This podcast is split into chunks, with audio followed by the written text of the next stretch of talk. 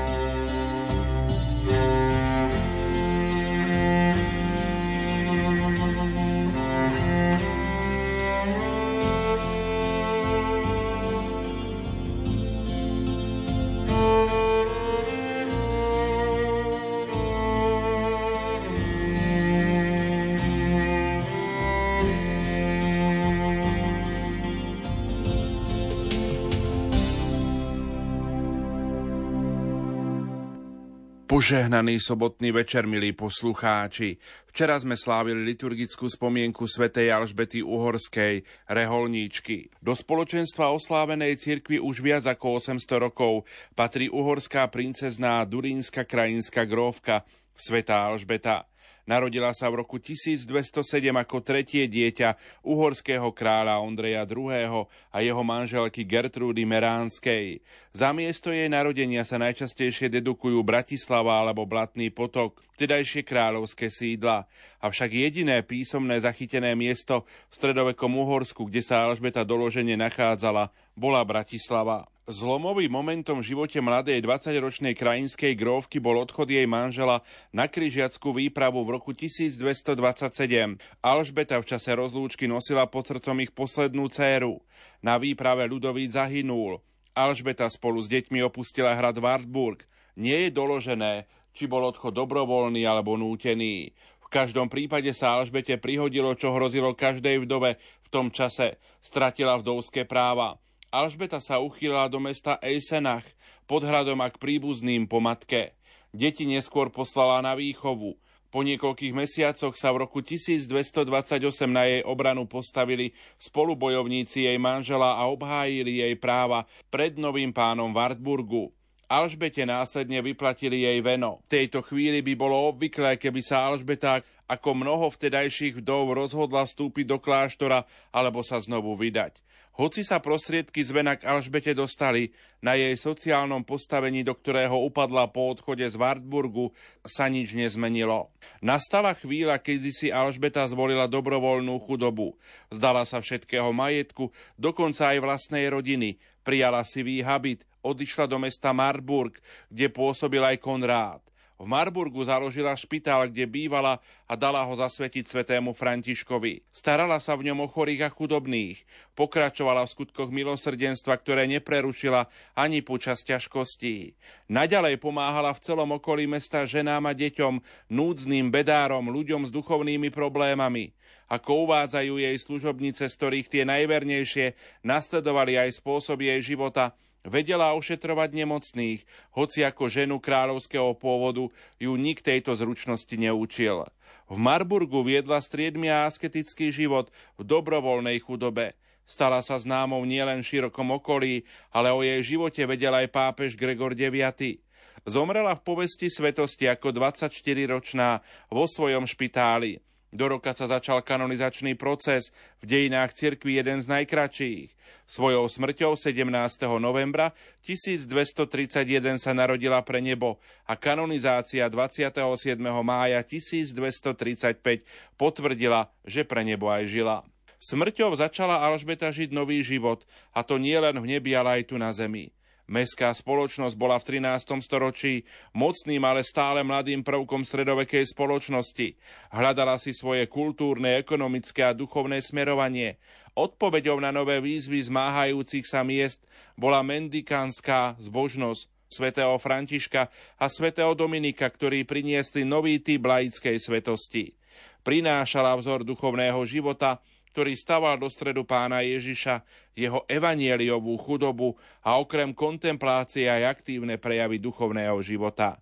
Dobrovoľná chudoba a schopnosť vidieť blížnom druhého Krista sa stali kritériom svetosti.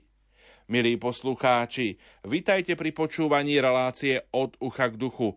Opäť dáme priestor projektu Slovenskej katolíckej charity a Rádia Lumen. Daruj dobrý skutok. Pokojný dobrý večer a ničím nerušené počúvanie vám zo štúdia Rádia Lumen prajú majster zvuku Marek Rimóci, hudobná redaktorka Diana Rauchová a moderátor Pavol Jurčaga. Nech sa vám príjemne počúva.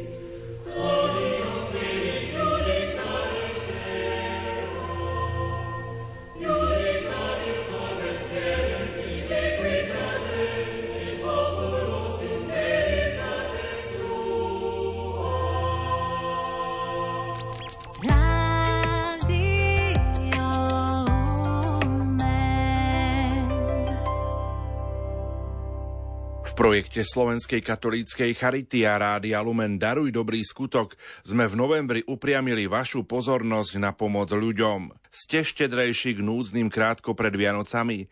Pomáhate skôr materiálne alebo radšej finančne? Z vašich odpovedí spolu so mňou cituje kolegyňa Jana Ondrejková.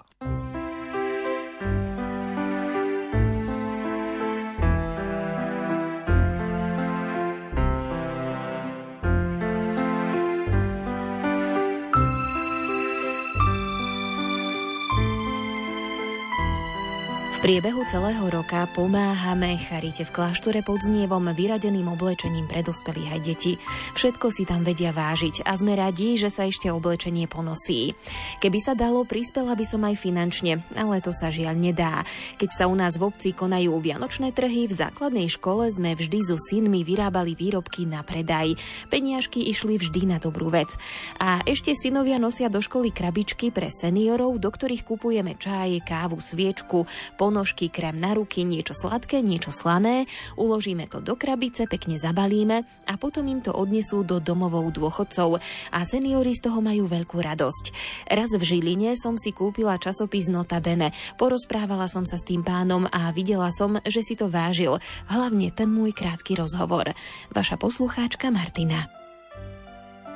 Neviem, či som štedrejšia. Pomôžem tak ako po celý rok, väčšinou oblečením, posteľným prádlom alebo nejakým elektrospotrebičom, ktorý je funkčný, ale mne už nepotrebný. Peniaze nedávam, ledva vyžijem pre svoju potrebu.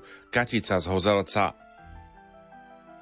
Vážená redakcia Rádia Lumen, moja mama mi bola od malička vzorom, ako myslieť a deliť sa s tými, ktorí sú na tom horší ako my.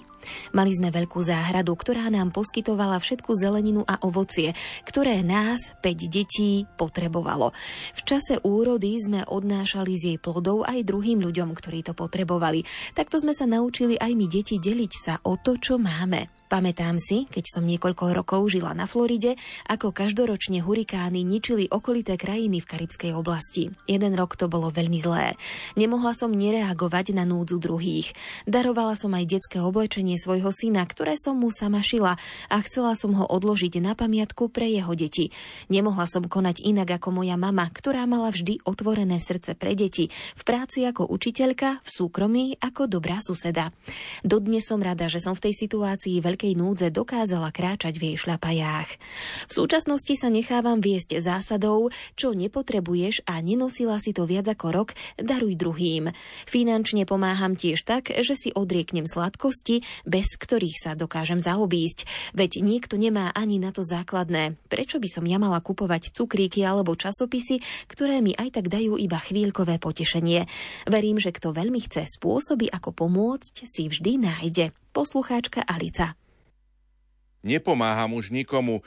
Potrebujem vykosiť záhradu. Núdzni nepomôže, i keď by si zarobil. U nás bezdomovcov, Rómov, Ukrajincov a migrantov niet. Každý má pekne upravené bývanie, dekorované 2-3 autami. Takže núdznym sa stane každý svojou ľahostajnosťou. Nech si žije svoj život. Podpísaná Katka.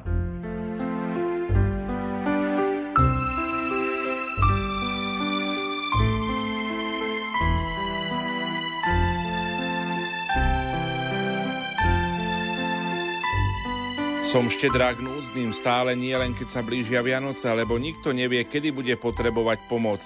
Také zemetrasenie so mnou zatriaslo, nevedela som, čo sa deje. No a k téme prispievam na charitu finančne menšou čiastkou, napísala Majka. Požehnaný deň vám všetkým prajem. Pripájam sa aj ja k dnešnej téme, lebo pomáhať prostredníctvom charity je mi veľmi blízke. Aj mne pomáhajú ľudia tam, kde potrebujem. Nie finančne ani vecami, ale inakšie, lebo som nevidiaca a pomoc iných mi veľmi pomáha zvládať život. Pomáham cez katolícku charitu finančne aj vecne. Po dohode som im doniesla všetky veci z oblečenia a obutia po nebohom manželovi, ktoré boli pekné a zachovalé. Mne už neboli potrebné a takto poslúžili iným, komu chýbali. Finančne podporujem aj ERKO a zbierky organizované hnutím Fokoláre v takom rozsahu, ako sa mi to dá. Srdečne pozdravujem. Mária z Banskej Bystrice. Keď si v priebehu roka odopriem nejakú dobrotu, peniaze odložím a použijem ich práve na Vianoce pre núdznych. Anna z Letanoviec. Prajem požehnaný čas Rádio Lumen. Ja už roky pomáham chudobným i ľuďom v núdzi. Chcela by som aj finančne, no v tejto situácii, čo je teraz, je všetko drahé a nedá sa to. Prajem požehnaný čas. Simona z Rožňavy. Poslucháčka Beata napísala: Krásne požehnané ráno. Ja už roky sa snažím ľuďom v núdzi pomáhať. Keď som mohla, tak som pomáhala aj finančne. No žiaľ, vždy sa to nedá. Snažím sa aj materiálne. Mám a mala som svoju skupinu, kde mám zo pár úžasných žienok, s ktorými spolu pomáhame rôznymi spôsobmi. Človek nikdy nevie, kedy sa Bože chráň môže ocitnúť v takej situácii ako ľudia, ktorým teraz pomáhame. Aj teraz som vyhlásila zbierku potravín pre ľudí v ťažkej situácii, ktoré potom rozdá brat Františkán. No čo je smutné, že už málo ľudí sa zapája do pomoci, čo ma veľmi trápi.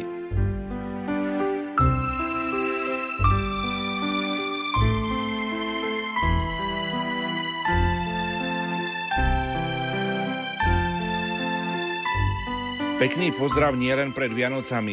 Rád pomáham a poteším najmä materiálne, rád poteším iných maličkosťou, ktorú by si možno nikdy nekúpili. Verte, že radosť v očiach obdarovaného je vždy veľká. Stačí chodiť s otvorenými očami a načúvať potrebám iných, napísal poslucháč Martin. Stačí darovať smutnému úsmevu, chorému povzbudenie, hladnému dať jedlo. To poteší viac ako darčeky. Keď poznám starú osobu, upečiem koláčik a darujem babke známej z kostola. Mária. Poslucháčka Anna napísala: Pochválený buď Ježiš Kristus. Veľmi rada pomáham, mám z toho radosť. Počas celého roka s kamarátkou dávame oblečenie rodinám, kde majú deti, a na vianočné sviatky dám upečené koláče tým, ktorí bývajú sami. Rada pomôžem, keď niekto potrebuje pomoc a keď je niekto v núdzi, pretože aj malá drobnosť podaná s láskou môže niekomu zlepšiť život a urobíme nielen dobrý skutok, ale predovšetkým veľkú radosť blížnemu. Veď Pán Ježiš hovorí: To, čo ste urobili jednému z mojich bratov, mne ste urobili. Treba robiť malé veci s veľkou láskou, ako robila matka Tereza. Požehnaný deň všetkým ľuďom dobrej vôle. Ahojte, tak ako Pán Boh je mimoriadne štedrý ku každému z nás, aj my by sme sa mali vedieť podeliť s naším nadbytkom. Ako povie aj na konci sveta Pán Boh nám: Čokoľvek ste urobili jednému z týchto maličkých, mne ste to urobili. Práve tieto slová by mali byť našou najväčšou odmenou. Buďte všetci požehnaní. Ivan z Lúky. Požehnaný deň vám prajem. V roku 2015 sme sa skupinka nevidiacich a slabozrakých vybrali do Prahy na družobnú návštevu zariadenia pre nevidomých. Po absolvovaní tejto návštevy sme v posledný deň išli ešte na obed do jednej reštaurácie, meno si už nespomeniem. Bolo to blízko Staromestského námestia a plánovali sme si ešte pozrieť Pražský orloj a potom sa už spoločne presunúť na železničnú stanicu a vláčikom sa doviesť domov. Keď sme vyšli z reštaurácie, tak kúsok od nej som zbadala na chodníku občiansky preukaz. Chvíľu som tam stála a keď nikto sa pre nezdvihol, tak som sa zohla a zdvihla som ho. Chvíľu som opäť s ním stála v ruke a čakala, či niekto predsa nepríde a nebude ho hľadať. Čas ma súril, lebo som sa bála, aby mi moji priatelia neodišli, hoci sme mali dohodu, že sa za každým budeme kontrolovať, či sme všetci, lebo boli s nami aj úplne nevidomí. Potom ma oslovil okolo idúci pán, že na čo čakám. Tak som mu vysvetlila situáciu a on ma posielal občiansky preukaz odozdať na políciu. No to by som sa už s mojimi priateľmi ťažko stretla v dohodnutý čas a ani som nemala poňatia, kde v Prahe najbližšia polícia je. Tak som sa rozhodla pre vlastné konanie. Preukaz som si dala do tašky a ponáhľala sa za mojou skupinou. Schválil môj postup a povedala som: Ako náhle prídem domov, tak rýchlo poštou majiteľovi občiansky preukaz pošlem, veď jeho trvalý pobyt je tam napísaný. Domov som prišla asi po 22. hodine a prvé, čo bolo, tak som zapla počítač a dala do Google meno a adresu toho pána. Počítač mi našiel, že je učiteľ a učí v základnej škole Klášterec na Orlici, čo je niekde v okolí Karlových Varov. Tak hneď som si aj našla adresu školy a napísala mail s oznámením, že som našla v Prahe občiansky preukaz ich pána učiteľa. Prosím o oznámenie, že kde je lepšie mu ho expresnou poštou zaslať. Ráno som našla oznámenie o radosti pána učiteľa, že sa jeho občiansky preukaz našiel a je v správnych rukách. Prosí, aby som mu ho poslala domov na jeho adresu, ale nie doporučenie, lebo by sa nemal ako preukázať, že poštová zásielka patrí jemu. Tak som hneď ten deň tak urobila a to bolo radosti v pondelok. A on už v stredu občiansky preukaz mal v rukách s veľkou radosťou. Napísal mi, že tam si so žiakmi pozerali mapu mesta Prahy a asi mu vtedy občiansky vypadol z tašky. Boli tam na výlete. Mali sme obaja veľkú radosť, že moje rozhodnutie bolo správne a aj dobrý skutok, ktorý ušetril podľa vyjadrenia pána učiteľa jemu veľa starostí s vybavovaním nového občianskeho preukazu a aj pokuty za stratu. Poslal mi na pamiatku biele srdiečko, ktoré stále visí na stene v mojej chodbe. Dobré skutky sa nám vždy vrátia a stalo sa mi to neskôr. S mojou sesternicou sme sa dohodli na návšteve múzea v Trenčíne, kde bola výstava krojov z celého Slovenska. Zaujalo nás to, tak sme spojili dobré s užitočným, lebo už dlhšie sme sa osobne nevideli. Na pamiatku jedna druhej sme tam zakúpili drobné darčeky. Potom sme išli do blízkej cukrárne si osladiť naše stretnutie a radosť príjemného stretnutia. Keď sme už sedeli za stolíkom, tak naraz mi zazvonil telefón. Pani sa ma opýtala, či poznám pani Papovú. Tak som prekvapene povedala, že to som ja. Oznámila mi, že som si u nich zabudla peňaženku a keďže tam našli moju vizitku, tak preto mi volá. Dojedli sme koláčiky a hneď sme šli naspäť. Bola som veľmi rada, lebo som nemala ani tušenie, že mi peňaženka chýba. Pani mi prezradila, kto moju peňaženku našiel a bola to pani učiteľka z Ilavy, ktorá tam bola s deťmi na exkurzii a výlete so žiakmi. Zistila som si na ňu osobný kontakt a z celého srdca som jej poďakovala za pomoc a vrátenie mojej peňaženky. Bola som rada, že mohla peňaženku pomôcť vrátiť jej majiteľke, teda mne. Aj jej sa v minulosti stalo, že jej vrátili stratenú vec. Stále platí, že urob druhému dobre a aj tebe urobia iní, potom tiež dobre. Boli to dobré skutky na pokračovanie a radosť tiež. S veľkou vďakou a úctou Anka Papová.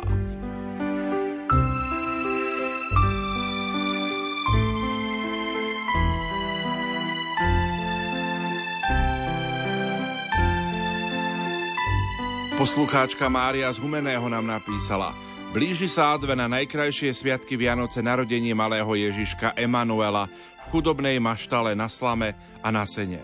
Zháňame darčeky luxusné, chystáme samé dobré jedlo, aby nič nechýbalo na stole. Ale nie o tom sú Vianoce, ako prežiť ich skromnosti. Máme myslieť aj na rodiny, kde rodičia nemajú z čoho pripraviť Vianoce ani potešiť milujúce deti darčekmi. Prispievam na charitu menšou čiastkou, prispievam na zbierku malej Emke z nášho mesta, ktorá potrebuje onkologickú liečbu, ktorá je finančne náročná. Buďme štedri aj k týmto chudobnejším, lebo Ježišové slová sú: čokoľvek ste urobili jednému z vás, mne ste to spravili. Myslíme aj na ľudí, ktorí prežívajú hrôzostrašnú vojnu na Ukrajine, v Rusku, Izraeli a na celom svete, kde nevládne mier.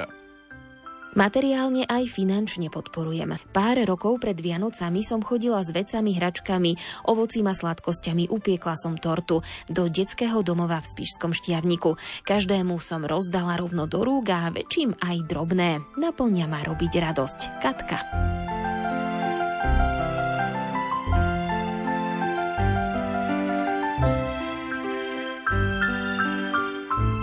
Patrí sa aj niekoho odmeniť. Krčak od keramiky Grania posielame poslucháčke Alici, knihu Oheň a nádej poslucháčke Márii do Humenného a papuče s logom Rádia Lumen správne naladený poslucháčke Márii z Banskej Bystrice. Srdečne blahoželáme.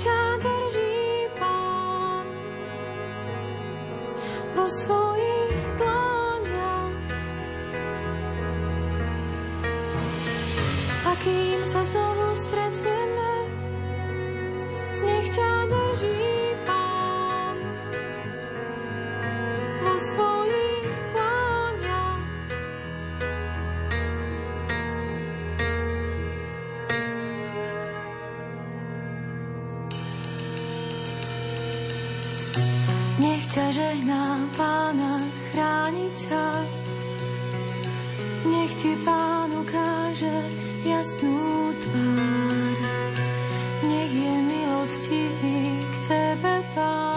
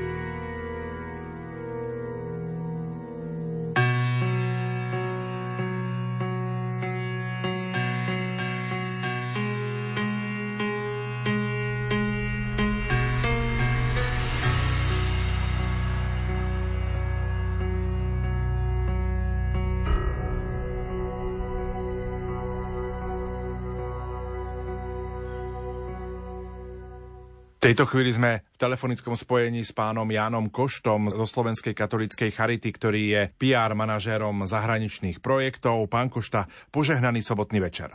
Príjemný večer aj vám. Slovenská katolícka charita spúšťa zbierku na pomoc s kúrením pre rodiny na Ukrajine.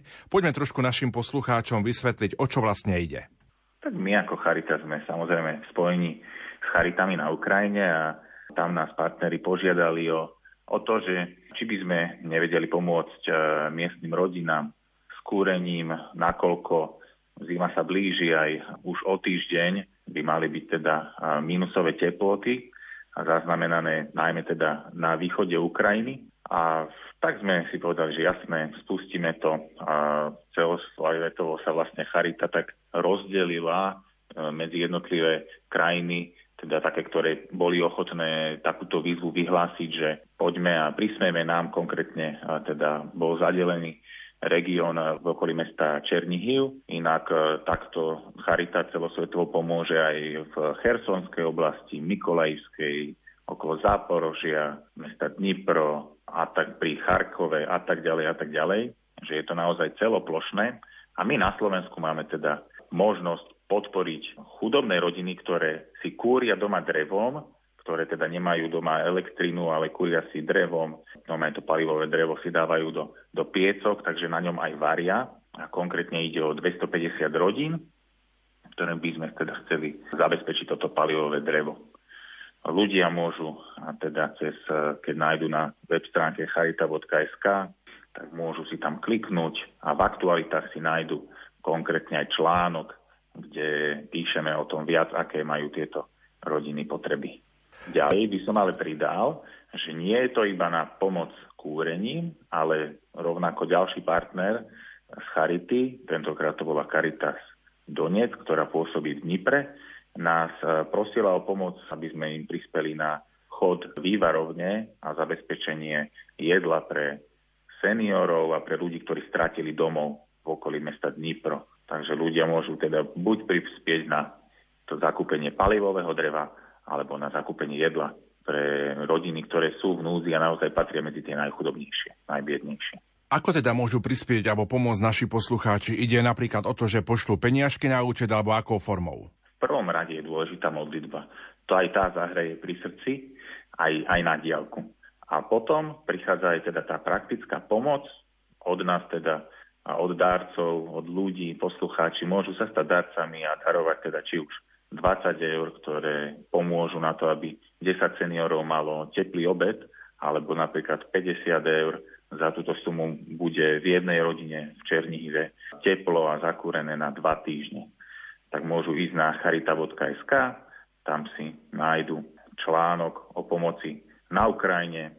Táto celá výzva sa volá, že darujte teplo rodinám na Ukrajine. Tam, keď si kliknú, tak nájdú darovaciu stránku, cez ktorú môžu tento dar poslať. Dá sa to teda či už bankovým prevodom, alebo platbou kartou. Aká je momentálne situácia na Ukrajine? Z toho, čo viete, čo vám vaši partneri možno povedali, priblížili? Tak ľudia očakávajú, že sa zozimí, že aj bohužiaľ očakávajú aj, že útoky budú smerovať práve na tú infraštruktúru, ktorá zabezpečuje teplo a elektrickú energiu. Takže to sú v takom očakávaní, že určite sa to podľa nich stane. Zároveň sa snažili pripraviť aj nejaké svoje zásoby. Potom ľudia, ktorí teda boli nútení si nájsť nový domov v rámci Ukrajiny, tak už majú tie vzťahy, niečo už prežili na tých miestach nových. Áno, majú kontakty, majú ľudí, už aj nových blízkych, nových priateľov si našli. To je vždy potešujúce, že nikdy v tom nie sme sami. Ale zároveň viete, že necítite sa dobre, keď nejaký člen vašej rodiny bojuje niekde na fronte a vy častokrát neviete, že čo s ním bude alebo v akej presne situácii sa nachádza. Takže to má silný vplyv na psychiku miestnych ľudí.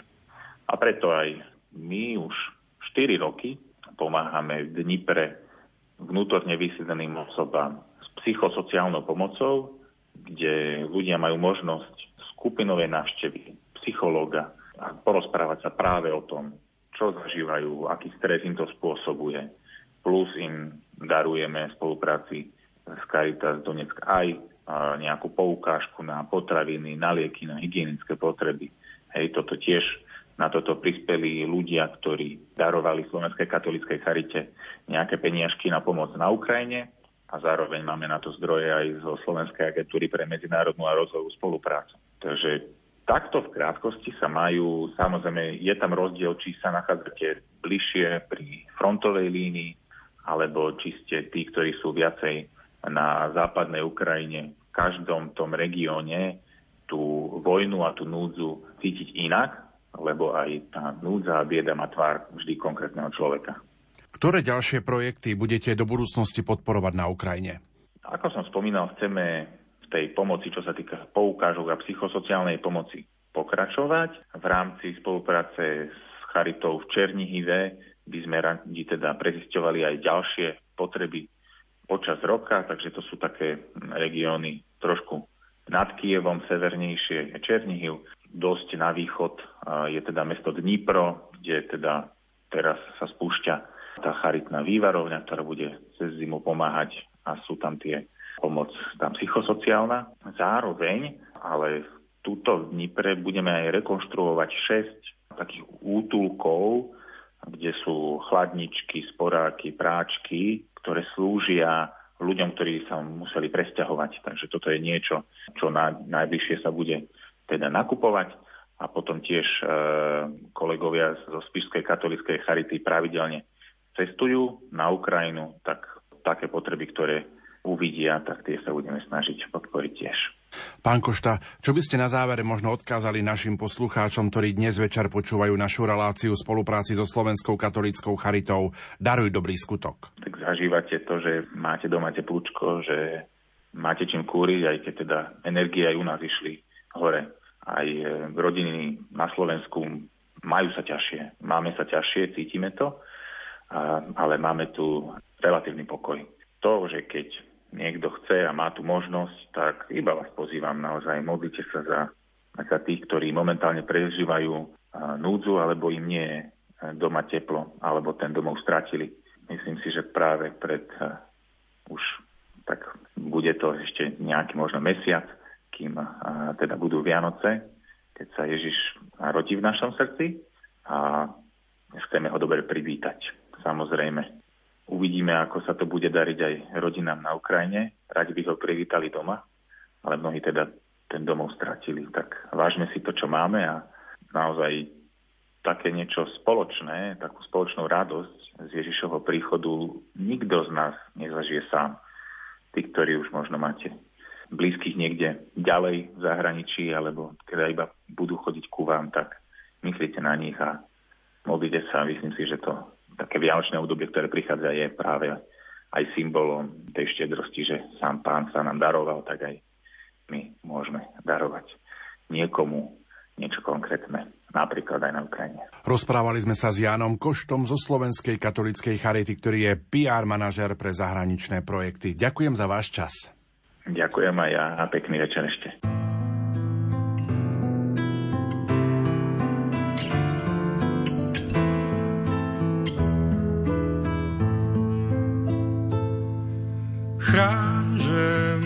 Svetlo žiarivé,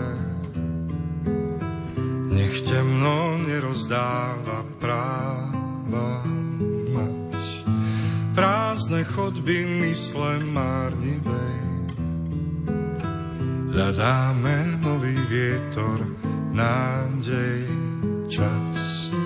Chýba radosť nám do každých dní, dar kráľov príbeh múdrych kníh, kde viera neumiera, môže rásť, ku sláve nám ju chráň. Nech temno viac nemôže mať.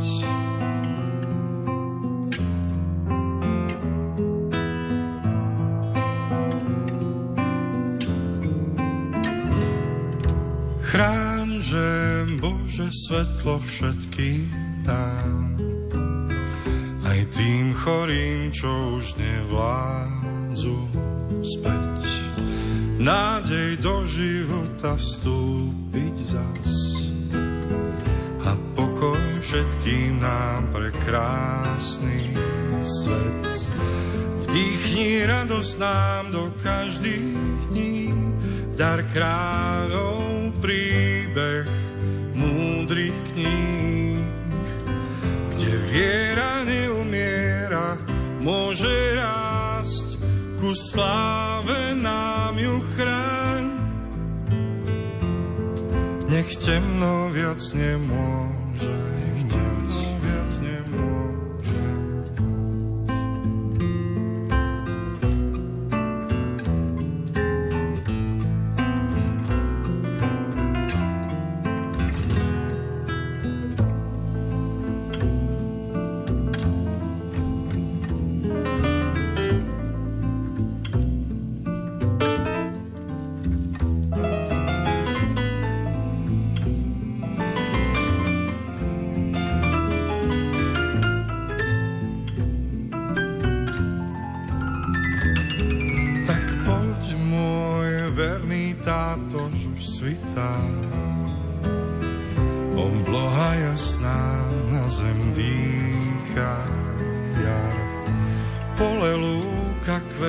Prekrytá, tam zaznie moja vrúcna modlitba. Vdýchni radosť nám do každých dní, dar kráľov príbeh múdrych kníh, kde viera neumiera, môže rásť, ku sláve nám ju chráň. Nech temno viac nemôže mať.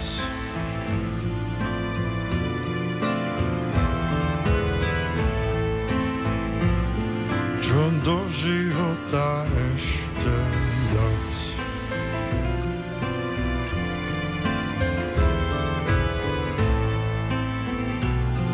Kým ľudia zmúdrejú raz znáť. Hosťom v relácii Od ucha k duchu v projekte Daruj dobrý skutok Slovenskej katolíckej charity a Rádia Lumen je pán Erik Elek, projektový manažér, ktorý má na starosti národné projekty a humanitárnu pomoc a integráciu na Slovensku. Pán Elek, požehnaný dobrý večer. Požehnaný dobrý večer všetkým poslucháčom Rádia Lumen. Pozdravujem vás. Som veľmi rád, že ste prijali pozvanie v tejto relácii Od ucha k duchu, kde sa vlastne celý rok raz do mesiaca venujeme téme Slovenskej katolíckej charity. Tak pred akými výzvami stojí Slovenská katolícka charita ku koncu roka 2023? Čo by sme mohli spomenúť? Slovenská katolícka charita ku koncu roku pripravuje mnohé zbierky, ktoré vlastne teraz spoločne finišujeme aj s kolegami. Toto sú také výzvy, ktoré nás čakajú pracovné, ale vidíme, že spoločensky, ako sa mení situácia, tak sú tam aj iné výzvy. Či už to je zmena vlády a rôzne legislatívne sa nám menia nejaké pravidlá a to nám ako keby sťažuje prácu. Takže častokrát stojíme aj pred takýmito problémami. Taktiež vidíme, že sa zvyšujú potreby nejakých sociálnych služieb, že v rámci toho, že nám narastajú ceny nejakých energií alebo sa menia legislatívne nejaké procesy, tak vlastne určite príde nejaká potreba v tých sociálnych sférach a môžeme nejakým spôsobom očakávať nejaký nátlak na naše zariadenia v rámci rôznych diecéz na Slovensku, ktoré máme. Takže aj toto je možno nejakým spôsobom nejaká výzva, ktorá nás čaká. A taktiež sú to ešte ďalšie iné veci, nejaké možno demografické zmeny, že naša populácia vlastne klesá, že je čoraz viacej starších ľudí, ktorí potrebujú pomoc. Aj to potom ukazuje na to, že bude treba viacej tých sociálnych služieb. Takže našou úlohou je taktiež ku koncu roka nadviazať možno dobré vzťahy aj s vládou, ktorá sa súčasne vlastne formuje a nájsť nejaké spôsoby, ako prelínať dobrú prácu katolíckej charity a so štátom. Ostanem trošku pri tej pomoci, pretože ak sa dozvedáme o nejakých katastrofických udalostiach alebo o nejakých pohromách, zemetraseniach alebo vojnových konfliktoch, tak je to charita, ktorá je vlastne medzi prvými, ktorá prichádza na toto dané územie alebo na postihnuté miesto pomáhať. Prečo je to tak? Áno, častokrát sa stretávame s tým, že vlastne charita je tam prvá a supluje úlohu štátu a potom až následne nabehne štát na tú pomoc. Je to možno aj preto, že my sme pripravení pomáhať a našim motom je byť blízko pri človeku, takže sme na mieste a zvieme sa tak vnútorne v charite dať dohromady a výjsť do toho terénu, aj keď to je mimo našej nejakej pracovnej náplne. Takže za to som veľmi rád, že sú takí vnútorne aktivovaní ľudia v Slovenskej katolíckej charite. A neviem, možno je otázka na vládu, že prečo my musíme byť prví, že prečo vláda nedokáže zasiahnuť ona ako prvá, keďže sú tu áno malé zemetrasenia alebo poprípade tieto vojnové konflikty, ktoré sú aj nové, ktoré vznikajú v Palestína a Izrael, že môže to priniesť ďalšiu nejakú utečeneckú vlnu a už štát z tých poznatkov, ktoré má, by mal prvotne reagovať na túto situáciu. Takže možno apelovať na vládu, aby sa zamyslela, čo s tým. Vo víkende 23 až 25 november je to víkend, kedy slávime nedelu Krista Kráľa, posledný víkend v tomto cirkevnom roku, lebo od prvej adventnej nedele začne nový cirkevný rok. Bude prebiehať zbierka potravín, ktorú organizuje Slovenská katolícka charita. Poďme túto zbierku potravín trošku bližšie priblížiť našim poslucháčom, možno ako bude prebiehať, kde bude prebiehať a ako sa do nej môžu zapojiť aj naši poslucháči. Áno, táto zbierka je spoluorganizovaná, hlavným organizátorom je spoločnosť Tesco. Je to veľký obchodný reťazec, ktorý pôsobí na Slovensku a je to už 11. ročník tejto zbierky, ktorá prebieha. Tento rok bude prebiehať táto zbierka od 23. do 25. novembra v prevádzkach Teska, vo veľkých hypermarketoch, supermarketoch a taktiež aj malých expresoch. A vlastne nie je iba Slovenská katolícka charita zapojená do tejto práce, ale sú tam aj iné organizácie ako Vagus, Depol a Potravinová banka. A spoločne máme za úlohu vyzbierať potraviny, ktoré pomôžu núdznym, ktorých potrebujú. Slovenská katolícka charita používa tieto potraviny cez farnosti, ktoré potom sú priamo s tými núdznymi a majú vytipované nejaké rodiny alebo seniorov, ktorým pomáhajú týmito potravinami veľmi dlhé obdobie, pretože sme cielení na tie potraviny, ktoré sú trvanlivé. Že pre nás sú dôležité, aby sme dostávali od tých darcov konzervy, nejakú ryžu, nejaké zaváraniny, ktoré dlho vydržia a sú veľmi cenené týmito ľuďmi, ktorí ich potrebujú. Dobre, ako to vyzerá v praxi? Ja prídem do Teska, nakúpim si napríklad tovar, ktorý potrebujem, ale zároveň môžem nakúpiť tieto trvanlivé potraviny, ktoré potom odozdám kde a ako. Tak funkčne to funguje tak, že Slovenská katolícka charita má v teréne dobrovoľníkov, ktorí sa venujú tejto zbierke. Voláme to aktívna zbierka, pretože títo dobrovoľníci na mieste počas týchto 3 dní aktívne oslovujú ľudí, rozprávajú o tom, ako funguje táto zbierka, aké potraviny môžu prispieť do tejto zbierky. Dostávajú taký malinký letáčik, kde aj oni vidia tí darcovia, že čo asi môžu kúpiť. A tento rok je aj taká novinka, že na druhej strane letáčiku bude taký barkódik, ktorý môžu priamo na pokladni prispieť eurom 50 a nemusia sa zdržiavať vlastne hľadaním, že aký produkt by vedeli dať do košíka za pokladňou do tejto zbierky. A vlastne tieto vyzbierané peniaze tiež budú na to, aby sa kúpili potraviny tým núdznym. Takže funguje to tak, že dostanete letáčik, nakúpite si potravinu, nejakú konzervu, zaplatíte ju na pokladni a za pokladňou budú čakať kolegovia dobrovoľníci s košíkami, do ktorých košíkovým túto vec dáte. A vlastne dobrovoľníci vám poďakujú a taktiež vám ďakuje Slovenská katolícka charita za to, že prispievate. Vy ste už spomenuli, že to je 11. ročník tejto zbierky.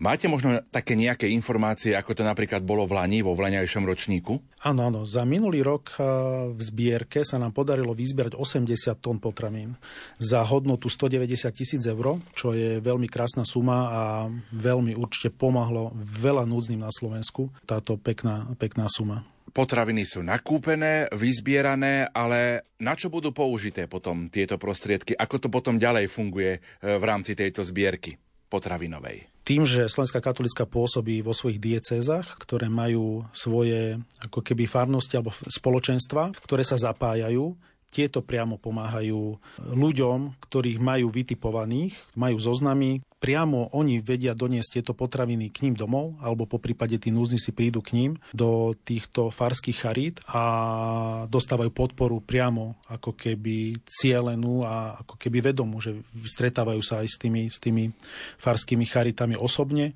a poznajú sa. Takže cez nich viac menej to je.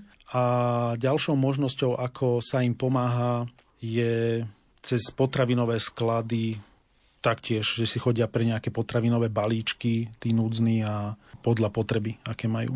Keď prichádzate medzi ľudí, máte nejaké odozvy, že ľudia sú takto ochotní pomôcť v rámci tejto potravinovej zbierky? Áno, ja už dlhoročne pôsobím v potravinovej zbierke s našimi deckami, lebo som aktívnym skautom a ja zapájam skautské deti do služby, aby sa naučili dobročinnosti. A ja cítim veľmi silnú podporu, že ľudia dobre reagujú na to, že vidia deti, ako keby pomáhať v tejto zbierke.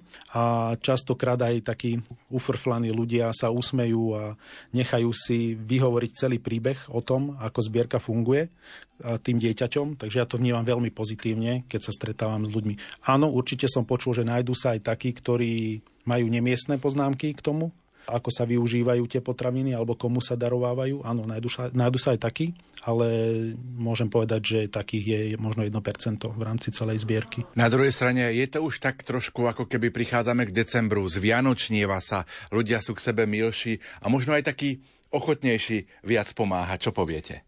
Áno, určite to je tak, že ľudia sú, ako keby za celý rok si pozbierajú tie svoje hriechy a potom si ich chcú niekde vykompenzovať, ale áno, je to nejaký spôsob, akým to učinia a sme za to radi. Príde to všetko príde na úžitok. Je to fajn. Ďakujeme za to. Možno aj dnešná relácia, keď nás počúvajú poslucháči po celom Slovensku, je možno aj takou výzvou, aby sme ich poprosili, aby sa do tejto potravinovej zbierky zapojili. Áno, za mene Slovenskej katolíckej charity chcem pozvať každého, kto vie pomôcť, pretože v dnešnej dobe to nie je ľahké, aby prispel malou troškou do tejto zbierky, či už jednou konzervou alebo balíčkom ryže. A takto vie pomôcť mnoha ľuďom v rámci Slovenska, ktorí sú častokrát takí skrytí im očiam, a ktorí sú podľa mňa takí skrytí núdzni, ktorí nedávajú najavo, že potrebujú pomoc, ale... A aj takýmto malým gestom dokážu nejaké veľké veci. Potravinová zbierka bude v dňoch 23. až 25. novembra, ale ďalšia zbierka alebo ďalší projekt, ktorý by sme radi predstavili v dnešnej relácii Od ucha k duchu, je projekt Hlinený dukát. O čo vlastne ide? Hlinený dukát je taký projekt, ktorý vznikol už dávnejšie, pôsobí hlavne v Trnave, v Nitre a v Žiline. Je to taký projektík, ktorý má pomôcť hlavne ľuďom bez domova. Takou formou, že častokrát ľudia nemajú dôveru, keď vkladajú ľuďom bez domova peniaze do rúk, lebo ich držia v nejakých závislostiach, tak je potom možnosť. Vymyslel sa taký projektík, že hlinený dukát.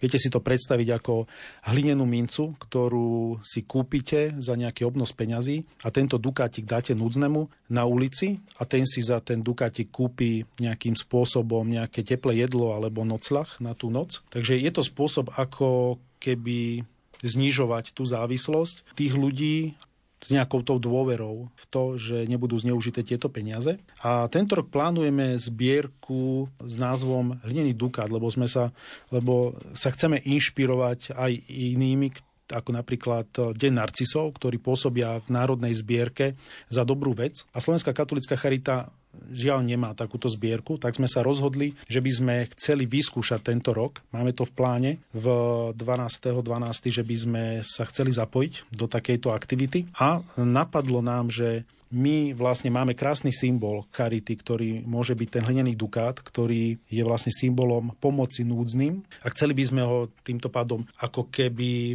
ukázať väčšej verejnosti, s tým, že na Slovensku funguje Slovenská katolícka charita v rôznych centrách. Ľudia nás poznajú, že pomáhame iba ľuďom bez domova. To je také prvé, čo napadne ľuďom. Ale Slovenská katolícka charita v rámci celého Slovenska má viac ako 300 zariadení, ktorým pomáha. Sú to rôzne sociálne zariadenia pre seniorov, sú to detské domovy, sú to aj iné služby, ktoré existujú a pomocou tohto hlineného dukátu by sme chceli vyzbierať čo najviac financií, aby sme vedeli podporiť tieto sociálne služby, ktoré máme, ktoré chceme, aby boli lepšie, aby boli dostupnejšie pre ľudí a to je taká myšlienka, ktorú chceme rozpracovať. Takže plánujeme prvú národnú kampaň na podporu charity, ktorá by mala byť v decembri a tou hlavnou nejakou myšlienkou a tým symbolom by mal byť ten hlinený dukát, ktorý je taký uchopiteľný. Áno, 12. decembra, utorok. Ako to opäť bude prebiehať a ako a kde vás ľudia môžu podporiť? Tak našim plánom je, že v uliciach budú dobrovoľníci s kasičkami, do ktorých sa bude zbierať hotovosť.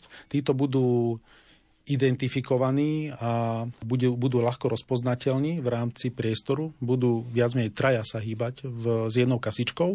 S tým, že táto zbierka bude prebiehať cez deň od 9. hodiny do 16. hodiny, kedy budete na takých frekventovaných miestach v meste vidieť týchto dobrovoľníkov a budete im vedieť priamo prispieť do kasíčky nejakú finančnú hotovosť. A poprípade, ak nemáte hotovosť, tak na krabičkách bude QR kód, cez ktorý môžete pomocou elektronickej platby prispieť priamo na účet. Kde a ako budú opäť použité finančné prostriedky? Finančné prostriedky budú použité na rozvoj charitatívnej práce na Slovensku. Je to na podporu činnosti charity, na podporu služieb charity. Takže my všetky financie použijeme ako keby v našich zariadeniach, ktoré sú častokrát podfinancované zo strany štátu. Veľakrát si myslí verejnosť široká, že my dostávame peniaze od cirkvi a sme platení cirkvou, čo nie je pravda. My častokrát hľadáme rôzne financie v rôznych grantoch alebo od skvelých ľudí, ktorí nám pomáhajú. A vlastne toto je spôsob, ako nájsť nejaké finančné prostriedky a pomôcť ľuďom, ktorí sú v tých sociálnych zariadeniach, pretože Slovenská katolícka charita pomáha bez nejakého náhľadu na vyznanie, takže taktiež chceme osloviť širokú verejnosť, nech sa pripojí do tejto zbierky, aby sme spoločne vedeli robiť lepšie veci. Poslucháči, ktorí prichádzajú do kostolov na sväté omše, tak možno si spomenú alebo pamätajú, že bývajú pravidelné jarné a zimné zbierky na charitu. Je to tak? Áno, je to pravda. Častokrát robíme zbierky v kostoloch a sme veľmi vďační, že farníci darujú veľa peňazí do týchto zbierok. Chceme výjsť z tohto prostredia a chceme tak sa ukázať aj širokej verejnosti a touto zbierkou chceme zacieliť na všetkých Slovákov a Slovenky. Mnohí sa aj v týchto dňoch stretávajú s ľuďmi bez domova, najmä pri kostoloch, pri obchodných centrách a rozmýšľajú pomôcť alebo nepomôcť. Ak sa rozhodnú pomôcť, tak ako pomôcť? To je taká otázka. Vždy je dobre pomôcť. Netreba prehliadať ľudí v rôznych situáciách. Každý máme nejaké možnosti životné, ako vieme pomôcť. A niekedy stačí pomôcť iba dobrým slovom alebo povzbudením. Nemusí to byť hneď vsúkaním peňazí do ruky. A podľa môjho názoru je na každom z nás, akým spôsobom vie pomôcť tomu núznemu človeku, lebo niektorí vlastne nemajú záujem sa pristaviť pri tých ľuďoch a ich obchádzajú. Takže každý si musí zvážiť, že akým spôsobom má možnosti. Keď niekto uvažuje nad tým, že či dať peniaze, alebo napríklad kúpiť jedlo a rozhodne sa, že kúpi jedlo, urobí správne? Vždy urobí správne. Není, že zle alebo dobre, vždy spraví dobre. Poteší toho človeka, ktorý je na ulici. Sme tu ako charita a robíme s tými núznymi. Sú aj iné organizácie na Slovensku, ktorých vedia prichýliť, ktorým dávajú možnosti jedla. Takže majú veľa možností v dnešnej dobe, akým spôsobom im môže byť, ako im môžeme pomôcť. A z môjho hľadiska áno, pomáhajme ľuďom, lebo si to zaslúžia, je to rovnaká krv a vždy sa my môžeme dostať do tej ťažkej situácie, že vždy musíme sa pozrieť na toho človeka, že čo keď sa mi niečo stane a môžem sa tam dostať aj ja a ostatní ma budú obchádzať, takže idem do každej takejto nejakej služby s takým povedomím, že áno, chcem pomôcť alebo viem pomôcť. Pán Elek, ešte ostaňme pri tejto téme, napríklad ľudí bez domova. Vy sám pracujete v Slovenskej katolíckej charite, máte možnosť sa s takýmito ľuďmi stretávať a možno máte aj nejaký taký životný príbeh alebo životné skúsenosti s týmito ľuďmi, čo by mohlo byť v tejto relácii ako povzbudenie, že ste sa buď s niekým z týchto ľudí porozprávali, pomohli a oni boli za to naozaj nesmierne vďační. Máte aj nejaký taký príklad na povzbudenie? Tak častokrát ja cestujem do Bratislavy vlakom zo Šale, stretávam sa s ľuďmi bez domova, okolo stanice, za stanicou. Niektorí mám rád, keď ľudia bez domova robia nejakú činnosť a vtedy ich aj ja rád podporím. Tá činnosť je napríklad, že predávajú Nota bene v rámci Bratislavy a vtedy si zaslúžia môj obdiv, lebo vidieť aj z ich strany snahu, že vlastne chcú si nejakým spôsobom pomôcť. A taktiež sa častokrát pristavím pri ľuďoch bez domova, ktorí mi povedia o svojich príbehoch životných. Niektorí z nich boli podnikatelia, preháňali to s prácou, dostali mŕtvicu, nejakým spôsobom sa nezhodli s rodinou, zostali na ulici, majú malé dôchodky, nevedia sa z toho vymaniť. Takže sú rôzne životné situácie týchto ľudí a je fajn iba pár slov s nimi ako keby prehodiť a tým ich trošku pozbudiť a dať im nejaké možno svetielko do toho dňa. My si v tejto chvíli opäť trochu zahráme a po pesničke budeme v našom rozprávaní pokračovať.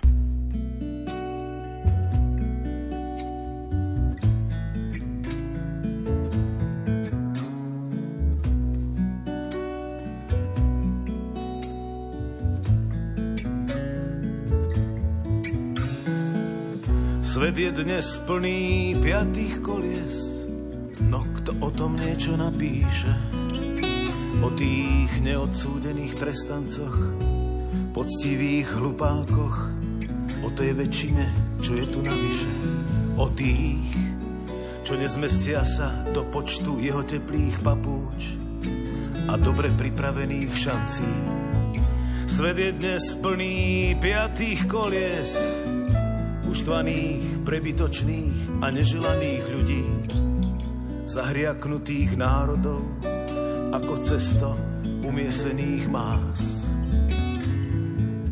Svet je dnes plný predčasných pôrodov, nemilovaných detí, usmievavých tyranov, teroru slepých, ale najmä nás.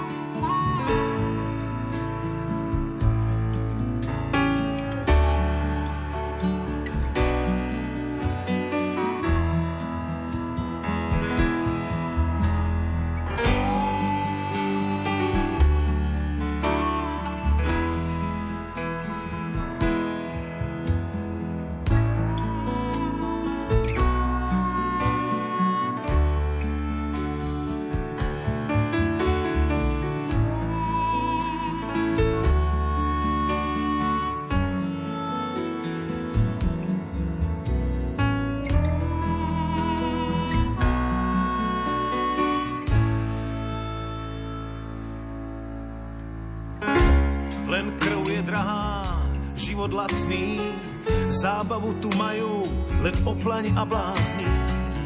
Áno, svet je plný piatých kolies, pribúda ich denne milióny a márne si myslíš, že v tom zlom kšefte zvanom ľudský život nejdeš ty, lež oni.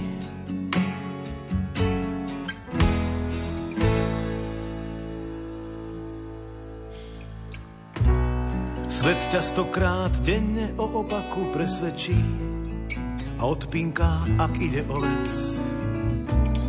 aby si si uvedomil, že nemáš žiadnu šancu v dobe piatých kolies. Si ľahostajnejší než prach v kameňu a kašleš na každú premenu a kašleš na každú premenu.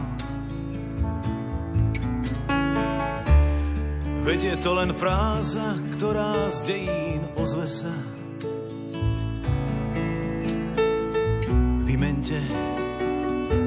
Vymente na tom voze kolesá.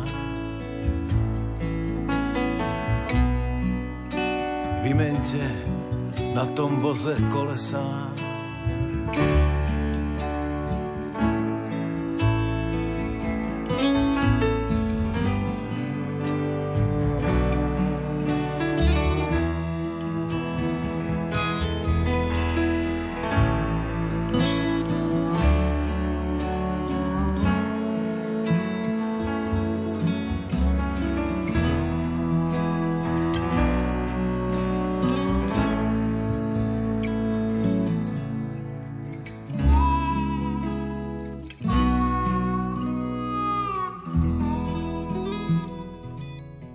Na vlnách katolíckej rozhlasovej stanice počúvate reláciu Od ucha k duchu, projekt Daruj dobrý skutok Slovenskej katolíckej charity a Rádia Lumen.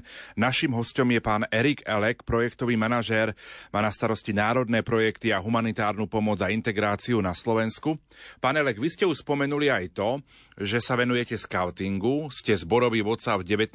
zbore v Šali a pôsobíte aj vo vzdelávacích kruhoch a rozvoji na národnej úrovni vodných skautov. Ako ste sa k tejto práci alebo ku scoutingu dostali? Popravde som sa dostal vďaka deťom, pretože mám 5 detí a chcem, aby mali nejakým spôsobom dobrú výchovu a scouting považujem za veľmi dobré, širokospektrálne smerovanie, ako keby ich výchovy, pretože scouting ponúka, každý si myslí, že skauti iba idú do lesa a tam sa nejakým spôsobom učia, ako narábať so sekerou a zakladať ohne, ale scouting ponúka širokospektrálne vzdelávanie, aby tie deti sa naučili byť aj citovo, aj telesne, aj duševne, aj duchovne silný v tom živote.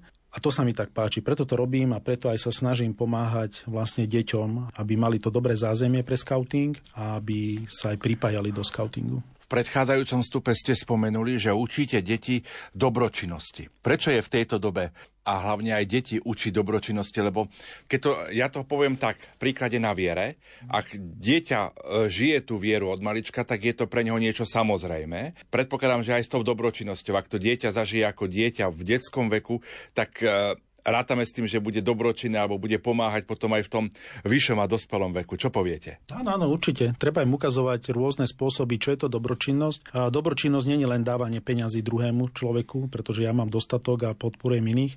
Dobročinnosť je, ako som spomenul, dobré slovo alebo pomôcť staršiemu človeku s nejakým nákupom. Áno, sú aj veľké diela, ktoré vedia spraviť a viacerí ľudia, keď sa spoja, tak vedia, neviem, opraviť bránu alebo pomáhať na rôznych možnostiach. Takže vždy ukazujeme tak širokospektrálne, čo je to dobročinnosť. Nech sa zapájajú už od malička tie deti a potom sami budú vidieť. Ja veľmi rád pracujem so skautami a vidím, že veľa skautov si za svoju nejaké životné zamestnanie vyberá službu. Znamená to, že buď sa stanú lekármi, alebo sa stanú nejakými záchranármi, robia pre charity, že vyberajú si tú službu a dajú prednosť pred nejakým veľkým biznisom. To je možno také na zamyslenie, že častokrát všetci sa naháňame za peniazmi a nikto nepozrie na to, že aj iné veci sú potrebné pre život. Majú deti alebo mladí záujem o scouting? Je to také otázne, že aj áno, aj nie. Tak zatiaľ máme v Šali dosť veľkú základňu. Častokrát objavujú deti scouting, tak možno náhodne, alebo niekde započujú, že existujeme, alebo nás vidia v rovnošatách, košelách, tak sem to zapáči. Ale ja si myslím, že rastieme ako skautská organizácia na Slovensku. Vychovávame deti rôznymi smermi správne. Ak poviem slovo scout a scouting, tak príde mi na betlehemské svetlo. Sme možno už, tak povedať, pred Vianocami. Roznášate betlehemské svetlo? A respektíve, ak áno, budete aj tohto roku? Určite áno, je to veľmi obľúbená činnosť skautov a je to aj vlastne taká najznámejšia činnosť, keďže sa svetlo dostáva aj k pani prezidentke. Budeme aj tento rok sa zúčastňovať, aj ako my, šalský zbor, na vlastne roznášaní betlehemského svetla a prinesieme toto svetlo každému, kto si o to požiada, alebo to aj verejne sa nejakým spôsobom ukážeme na miestach, kde si ho v ten štedrý deň vedia zobrať domov a potešiť seba a svoje rodiny. Už viac ako 30 rokov prichádza betlehemské svetlo na Slovensko. Prichádza aj napríklad na Hlomnický štít, prichádza aj sem k nám do Rádia Lumen na predvianočnú rozhlasovú duchovnú obnovu. Vnímate tento plamienok ako symbol Vianoc, symbol pokoja a lásky? Určite áno. Ja to vidím tak, že mnoho ľudí aj z nekresťanského prostredia si žiada toto betlehemské svetlo a sú veľmi radi, keď im ho donesieme a týmto nejakým spôsobom sa spoja so všetkými, ktorí majú toto betlehemské svetlo. Takže nie je to len symbol pre veriacich, ale aj pre neveriacich. A ako skauti sa snažíme vždycky nájsť nejaké miesto, kde ešte to betlehemské svetlo nebolo, aby sme ho tam doniesli, aby tam toto svetlo bolo. Viem o vás, že ste boli členom dobročinného tímu na Godzone Tour. Boli ste vo všetkých mestách, kde sa vlastne toto podujatie konalo. Tak aké sú vaše skúsenosti z tejto oblasti? Áno, tento rok som bol na Godzone Tour poprvýkrát ako dobrovoľník v dobročinnom tíme. Spolu so mnou bol môj skvelý kolega Juraj Jakubík zo Žilinskej diecéznej charity, ktorý vie skvele hrať na husle. A spoločne sme boli v tíme, ktorý zastrešoval ako keby tie denné aktivity, ktoré sú spojené s Godzónom. Tieto denné aktivity sú rôzne navštevovania sociálnych zariadení, ktoré potrebujú pomoc. Používali sme lokálnych dobrovoľníkov, ako aj dobrovoľníkov z nášho 320 členného týmu Godzonu. Sú to napríklad dobrovoľníci ako speváci, hereci, tanečníci, ktorí s nami chodili a práve s pánom Jakubíkom si nacvičili také malé divadielko s hudobnými vsúkami a prezentovali ich v rôznych zariadeniach. Boli to okrem spievaných nejakých ľudových piesní a nejakých divadielok aj spoločné modlitby, ktorým podporovali týchto vlastne zverencov týchto sociálnych služieb a takto im spríjemnili deň a zariadenia boli veľmi vďačné, že sme sa tam ukázali. A taktiež sme pracovali aj manuálne, pomáhali sme so záhradkami, pomáhali sme opravovať rôzne pergoly, nejakými manuálnymi činnosťami sme sa tiež zapájali v tejto dobročinnosti v týchto mestách. Ako vnímate tento samotný projekt Godzone Tour, ktorý bol v týchto mestách, oslovuje mladých, oslovuje ľudí v dnešnej dobe? Určite áno. Mne osobne sa veľmi páči tento projekt a viem, že je to možno pre niektorých veriacich téma, ktorá je neprípustná, ale ja osobne ju vnímam veľmi pozitívne, pretože ja osobne som videl na tých koncertoch, že ako to chytá tých mladých a prichádzalo množstvo svedectiev aj od rodičov, že akým spôsobom ich to zasiahlo ich deti a že nám tom fandia, že to vidia veľmi pozitívne. Takže ja v tomto smere to tiež vnímam pozitívne a som rád, že pán Slovák dáva do toho svoje srdce, svoju dušu a vlastne týmto spôsobom dokáže oslovovať čoraz viacej ľudí, nielen deti, ale celkovo ľudí, aby prichádzali k tej viere. Vráťme sa opäť trošku k vašej práci Slovenskej katolíckej charite. Boli ste aj členom krízového tímu pomoci utečencom zo Sýrie v Bratislave. Poďme aj z tejto oblasti priblížiť také vaše skúsenosti. K čomu ste sa možno dostali, čo ste prežili a čo by ste možno prezradili aj našim poslucháčom? Tak určite poslucháči vedia, že v rámci asi októbra, ktorý bol taký najsilnejší, sa mnoho utečencov zo Sýrie, z Turecka, z Libanonu alebo Saúdskej Arábie pohybovalo na Slovensku. A v Bratislave sme ich mali okolo 700, kde sa oni nachádzali okolo hlavnej stanice, námestia Slobody. Magistrát taktiež mal požiadavky, aby sa nejakým spôsobom pomáhalo týmto ľuďom. Slovenská katolícka charita sa vnútorne spojila a začali sme pomáhať utečencom zo Sýrie a spôsobom tým, že sme im každý deň pripravovali teplé jedlo na Regrudskej, kde je cudzinecká polícia. Taktiež sme ich podporovali rôznymi balíkmi podpory pre ženy, ktorých mali nejaké základné vybavenie a nejaké veci pre deti. Dostávali od nás deky, pretože noci začali byť chladné a týmto spôsobom sme im pomáhali každý deň. Situácia sa zmenila, už je tých odidencov menej. Vlastne našu činnosť sme zatiaľ pozastavili. Možno, že príde situácia ďalšia, vidíme to v palestínsko-izraelskom konflikte, že sa môžu u nás objaviť ďalší odídenci. Sme pripravení im pomáhať, máme nejakým spôsobom už nastavené, že akým spôsobom sa to dá. Sme v tom obmedzení a častokrát sme veľmi vďační, že sa množstvo dobrovoľníkov pripája do tejto služby, či už z radou ľudí, alebo aj z radou spoločnosti, ktoré nám pomáhali aj s jedlom v tejto kríze.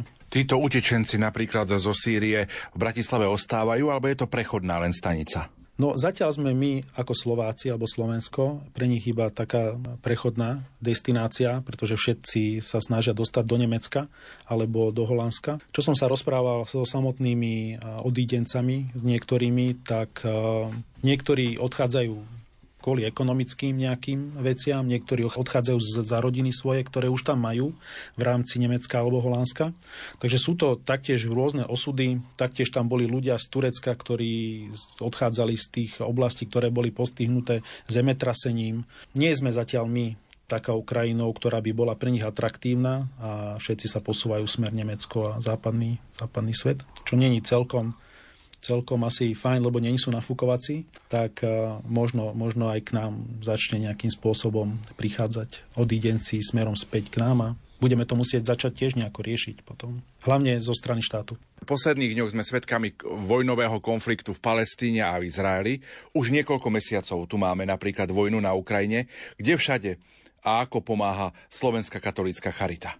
Áno, v rámci sveta sú rôzne krízy, ktoré nás nejakým spôsobom ovplyvňujú. Je to aj konflikt na Ukrajine, je to aj nový konflikt Palestína-Izrael. Sú ďalšie nejaké možno zemetrasenia, ktoré sa objavia ako Maroko, Turecko. Slovenská katolícka charita sa snaží pomáhať. Je tu už dlhší nejaký projekt s Ukrajincami, ktorí odchádzajú na naše územie a ďalej. Pomáhame im v rôznych projektoch ako Emergency Appeal, kde dostávajú nejaké základné veci pre pobyt na Slovensku. Taktiež vznikajú malé projektíky, ktorými ich vieme čiastočne integrovať do našej spoločnosti, či už detí alebo aj dospelých. Dávame im sociálnu pomoc, psychologickú pomoc a konzultácie. Takže áno, pracujeme v rámci našich diecéznych charít s týmito odídencami.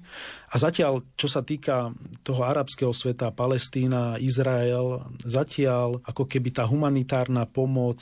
Máme zahraničnú sekciu, ktorá nejakým spôsobom sleduje túto situáciu a určite je pripravená zasiahnuť humanitárne nejakou pomocou do tejto oblasti, ale je to zatiaľ dosť horúce prostredie s tým, že vidíme, že tam prichádza nejaká pomoc, ktorá je možno čiastočne blokovaná, púšťaná. Nevieme, ako to tam je presne a sledujeme to a sme pripravení pomôcť aj pre týchto ľudí, ktorí sú v tomto konflikte. Na základe toho, čo rozprávame a čo sme rozprávali aj v predchádzajúcich minútach, prečo je stále potrebná služba charity aj v týchto dňoch? Ako som už spomínal, tak častokrát v niektorých prípadoch suplujeme štát, takže vždycky tu bude potrebná nejakým spôsobom charita. Vidíme, že aj v rámci týchto konfliktov sa nám znižuje kvalita nášho života, zvyšujú sa ceny, je tu nejaká inflácia. Tu ako charita sme pripravení pomáhať. Určite sa tie nároky budú zvyšovať na charitatívnu oblasť, bude prichádzať mnoho núdznych. Logicky nahliadame aj na dôchodcov, ktorí majú častokrát malé dôchodky a tie možno ceny im rastú zo dňa na deň.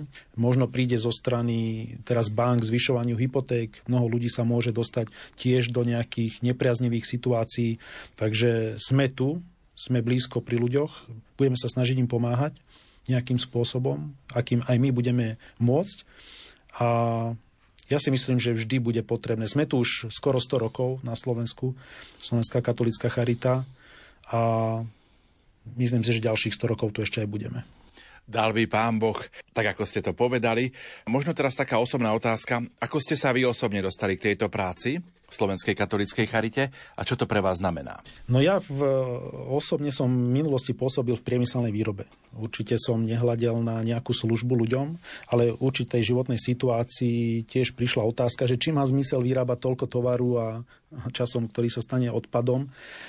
A tedy som si tak povedal, že by som možno skúsil aj službu, nejakú pomoc druhým. A vtedy sa mi otvorili dvere do Slovenskej katolíckej charity a prijal som túto výzvu a oboznámujem sa s sociálnou prácou, oboznámujem sa s prácou charity, ako funguje, ako fungujú moji kolegovia v jednotlivých diecézach. Budem rád, keď sa taktiež začnú ľudia, ktorí sú možno vyhoretí vo svojich prácach, že začnú sa obliadať možnosti v charitách alebo pomoci druhým, aby sme mohli teoreticky zlepšiť svet.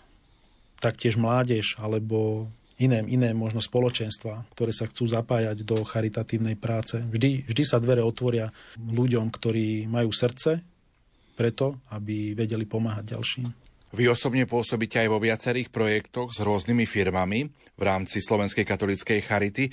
Poďme trošku priblížiť niektoré z týchto projektov, ak ich môžete priblížiť. Môžem. Ja osobne pracujem so spoločnosťami vo veľkých zbierkach alebo v nejakých veľkých spoločnostiach, ktoré pôsobia na celom Slovensku. Možno môžem spomenúť, áno, že to Tesco je najväčším partnerom v zbierke potravín, ktorú spolu robíme.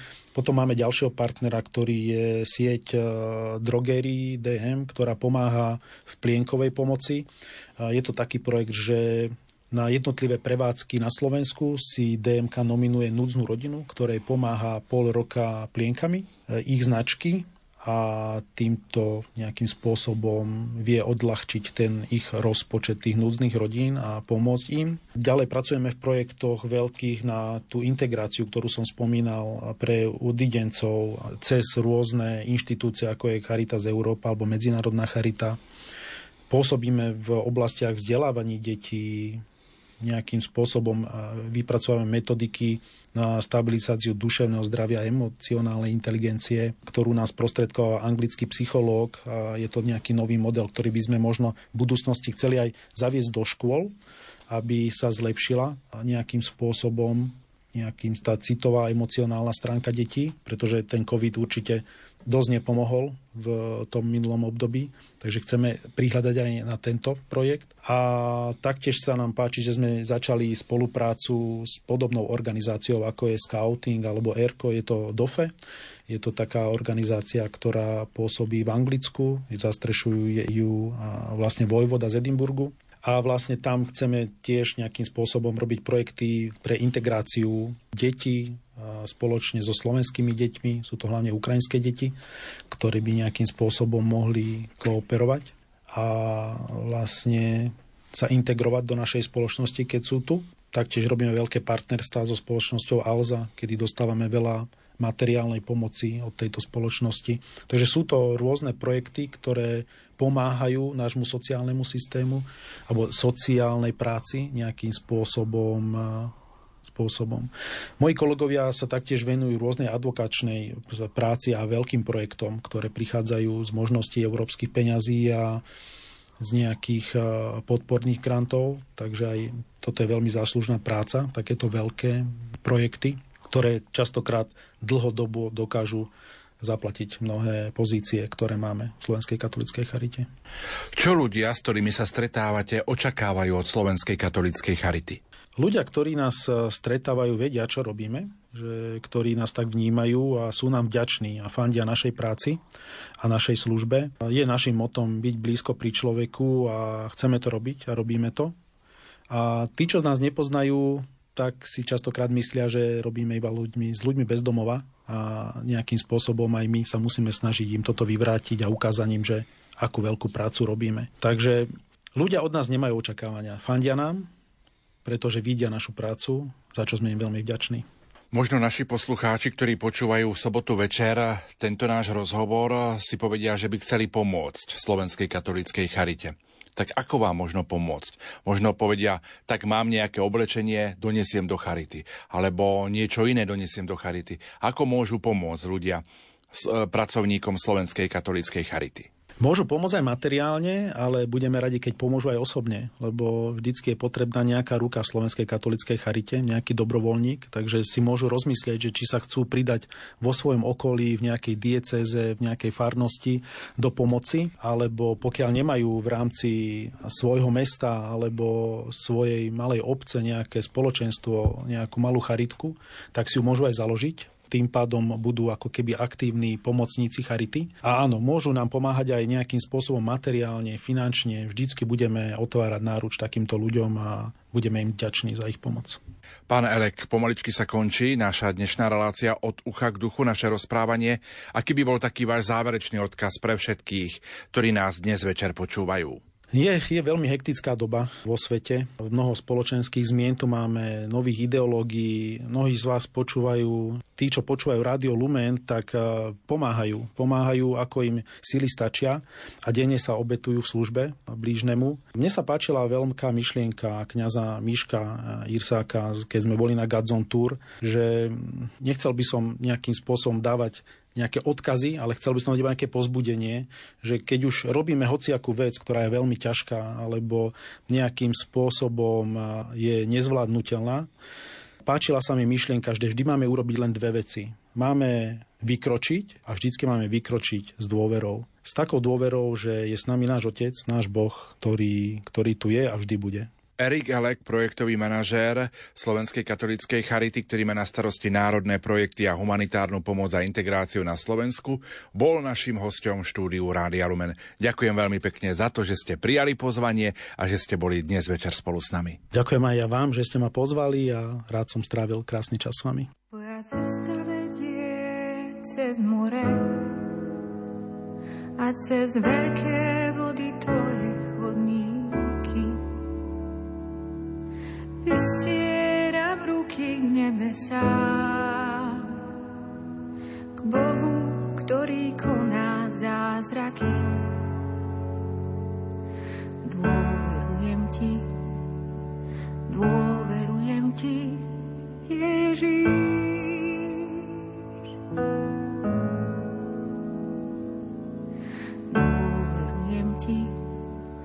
Dôverujem ti, Ježiš.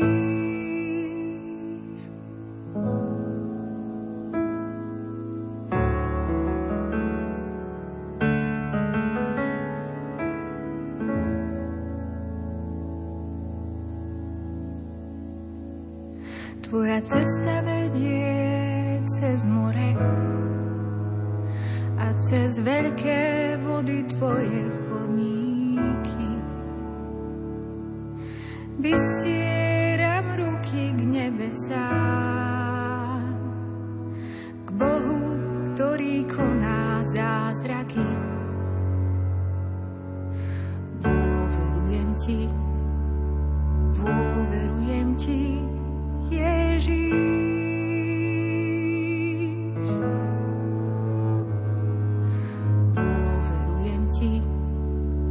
Dôverujem ti, Ježiš.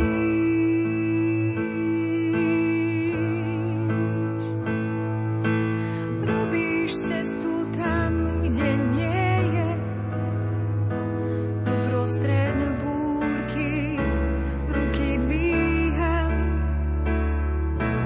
Chváliť neprestávam, hoď nevidím, ty máš záložný plán.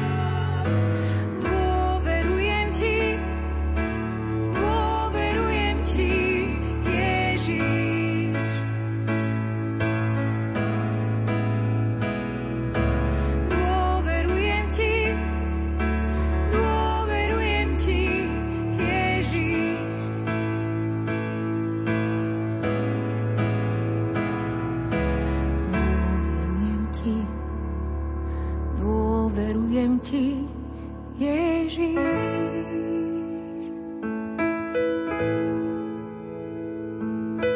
Dôverujem ti, Ježiš.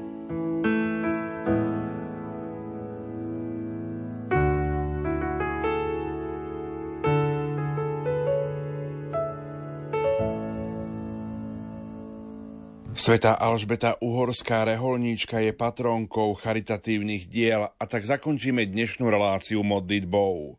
Bože, svätej Alžbete si udelil milosť, že v chudobných videla a uctievala samého Krista. Na jej orodovanie doprajaj nám, aby sme s neúnavnou láskou pomáhali chudobným a trpiacim. Skrze nášho Pána Ježiša Krista, tvojho Syna, ktorý je Boh a s tebou žije a kráľuje v jednote Ducha Svätého, po všetky veky vekov. Amen. Končí sa dnešná relácia Od ucha k duchu. Za pozornosť vám tejto chvíli ďakujú majster zvuku Marek Rimóci, hudobná redaktorka Diana Rauchová a moderátor Pavol Jurčaga. Do počutia. V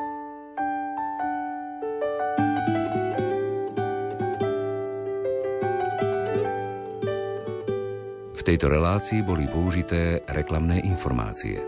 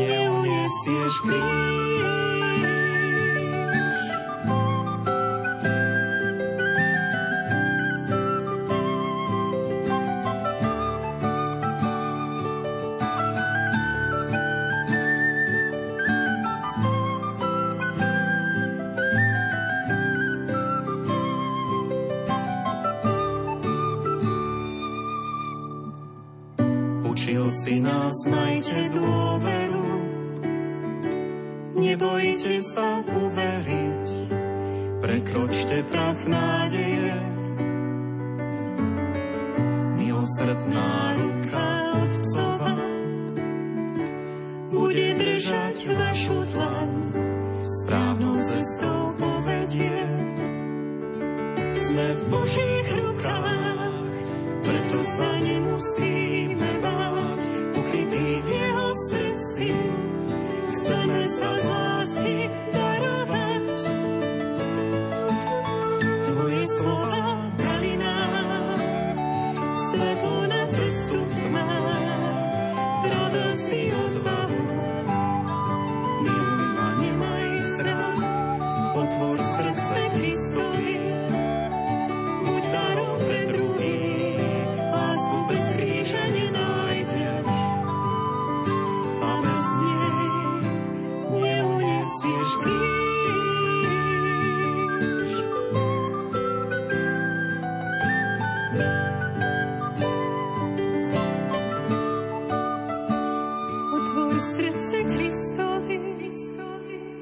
Buď darom pre druhých, lásku bez kríža nenájdeš a bez lásky neuniesieš kríž.